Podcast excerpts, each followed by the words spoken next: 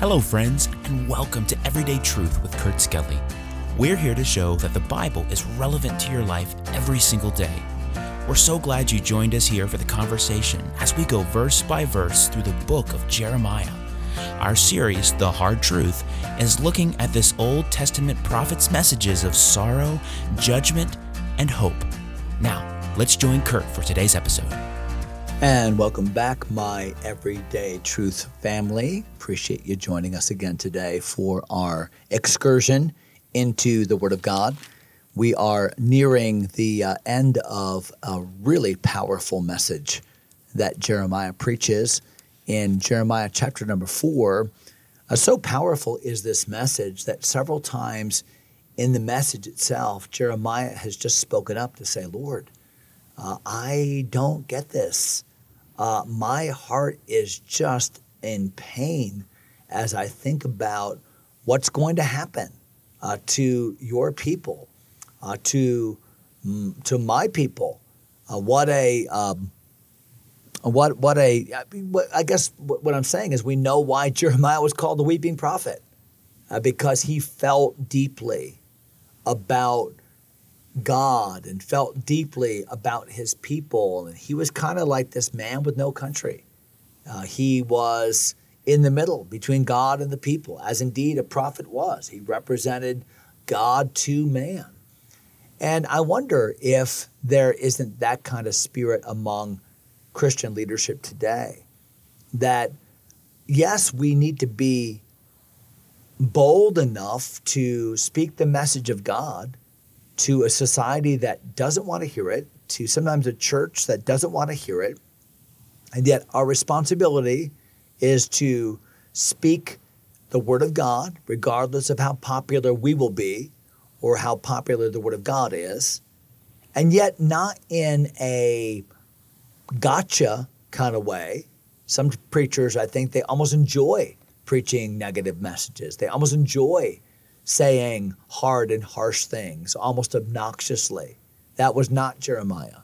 And Jeremiah, as we as we have seen in this passage a couple times, just has a pathos for God's people and a heart and a, a weeping uh, sadness about the destruction of God's people.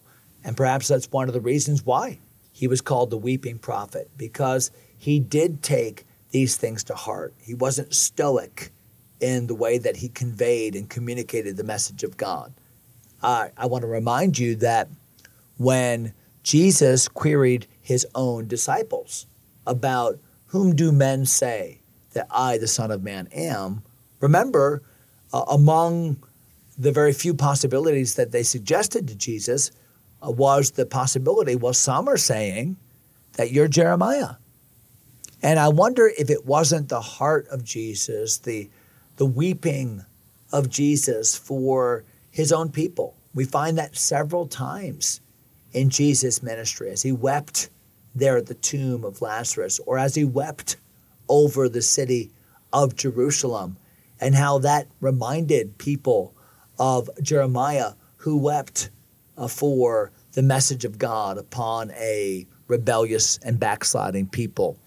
We're in Jeremiah chapter 4, where Jeremiah has just bemoaned with heart aching the destruction of his people. And he says in verse number 21 How long shall I see the standard, that's the banner, the flag, and hear the sound of the trumpet? So it's as if Jeremiah said, when this, when's this going to end? When is this destructive process, this backsliding process of God's people? How long? And you find that question asked uh, several other places in the Bible. I think about the tribulation saints that say, How long? I think there's a sense in which we, as New Testament believers, ought to be having a sense of how long? How long till Jesus comes back? Even so, come, Lord Jesus, that sense of expectance and urgency. Now, for us, it's a, a how long of hope. For Jeremiah, it was a how long of, Lord, when is this time of, of chastisement going to be over. Verse number 22 For my people is foolish. This is what's extenuating the process. And God says, Here's your answer, Jeremiah. You want to know how long? You want to know why this seems to be taking longer than it should? Because my people, my people, they're foolish. They have not known me. They are sottish children. The word sottish here refers to their their their infantile thinking, their their silliness, uh, their stupidity. Uh, they are sottish children. They have none understanding. And then this statement of indictment at the end of verse 22 they are wise to do evil. Oh, they're smart enough about this and that. Boy, they know how to navigate themselves when it comes to their lusts and to their evil intentions. Uh, they're more than savvy when it comes to wanting to do wrong things. They are wise to do evil, but to do good, they have no knowledge. Reminds me of the uh, the passage in the New Testament where we are to be simple concerning evil and, and, and wise about good. Uh, we would be, I think it's the end of Romans chapter 16, where it, uh, where it mentions that. And certainly, that, certainly that's true. And I wonder if you were to assess your knowledge base, to assess the things about which you are intellectually savvy. Sometimes I think we're smarter about our scheming and our sinning and our duplicities than we are about the simple truths of God's word. And Jeremiah's question is answered by the Lord. Yeah, why is this taking so long? How long is this going to go on? And the Lord said, It's because my, my people, uh, they're, they're acting stupidly and they're foolish and they don't seem to know anything about my word and they're bringing this upon themselves. Look at verse number 23 as Jeremiah now describes the kind of destruction that God's people are going to experience. It's, it's an amazing description. Look at verse number 23. I beheld the earth, and lo, it was without form and void, and the heavens, and they had no light. So, what, what, what's that a description of? It sounds as if Jeremiah is describing the first days before God even created. The earth was without form and void. Darkness was upon the face of the earth. That, that's what God, it's almost as if Jeremiah is saying the destruction of Jerusalem is going to be so profound and so complete. It's as if we've reversed creation. It's as if we've gone way back to the beginning. It's as if God needs to start all over again with you because you've accomplished nothing. He's taking you right down to the bare bones. Uh, uh the builder would say, We've got to take that house right down to the studs and rebuild everything. That's, that's the point of this.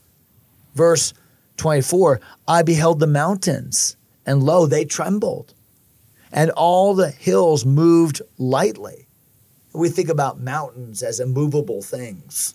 Uh, often in the Bible, the illustration of mountains moving or that kind of thing refers to the foundations uh, themselves that, that, are, that are in peril.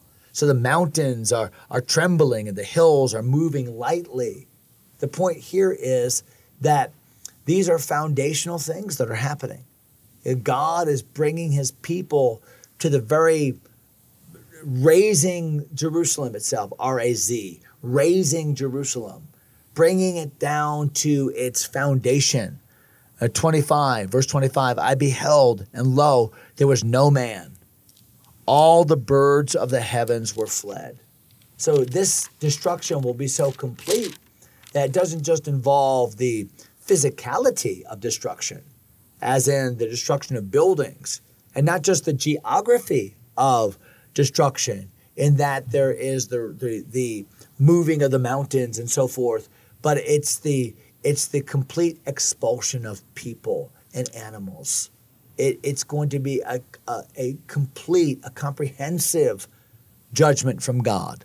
Verse 26 And I beheld, and lo, the fruitful place was a wilderness. And that's the issue. the fruitful place. But Jerusalem used to be a fruitful place. God's land, remember when he promised it to the people of God coming back from Egypt? It's a land that flows with milk and honey. It's a place where you'll enjoy crops that you did not plant. You'll enjoy cities that you did not build. You'll inherit the manifold blessings of God. But now, all the things I gave you, all the blessings I bestowed upon you, they're going to be gone in a significant way. And all of this I warned you about way back in Deuteronomy, that second generation about to come into the promised land when Moses preached those messages that we know of as the book of Deuteronomy. He said, Wow, if you turn from God, then bad things will happen. And he predicted these exact kinds of judgment. And now it is happening because you simply did not take God at his word. The, the fruitful place was a wilderness. All the cities thereof were broken down at the presence of the Lord and by his fierce anger. So think about it. What is bringing all of this? God's manifest presence. God is doing this so that all of God's blessings are stripped away. And there is God Himself, the presence of God alone. Don't you know that that's one of the chief purposes for God's chastisements? is when God takes away the things He's given us, when God takes away the things with which He's blessed us, that all that's left is His presence. And we must look at Him in the face. We must deal with Him. Don't you know that that might be what God is doing in your life right now? Maybe the, the removal of these blessings or the, this hard time, if you will, is a matter of God making you more keenly aware of Him. When a parent has to remove his children from the playground or uh, the time of, of playing or whatever is going on to, to deal with him in judgment. I think about my own kids when they were small and I'd have to call them to the bedroom, you know, the ominous walk to the Bataan death march to the bedroom to deal with dad. Then the only thing that that child is aware of at that point is the presence of his disappointed parent who loves him, who's going to deal with him, who wants to restore him. And that's the point of Jeremiah chapter 4 and the verses that we discussed today. So we'll jump back in on next episode, verse number 27. Hope you'll join us for that. Until then, hope you have a great day today. We'll see you next time. God bless you, my friends. Thanks for taking time to listen. If you enjoy Everyday Truth, go ahead and subscribe to the podcast or share it with a friend. Until next time, God bless.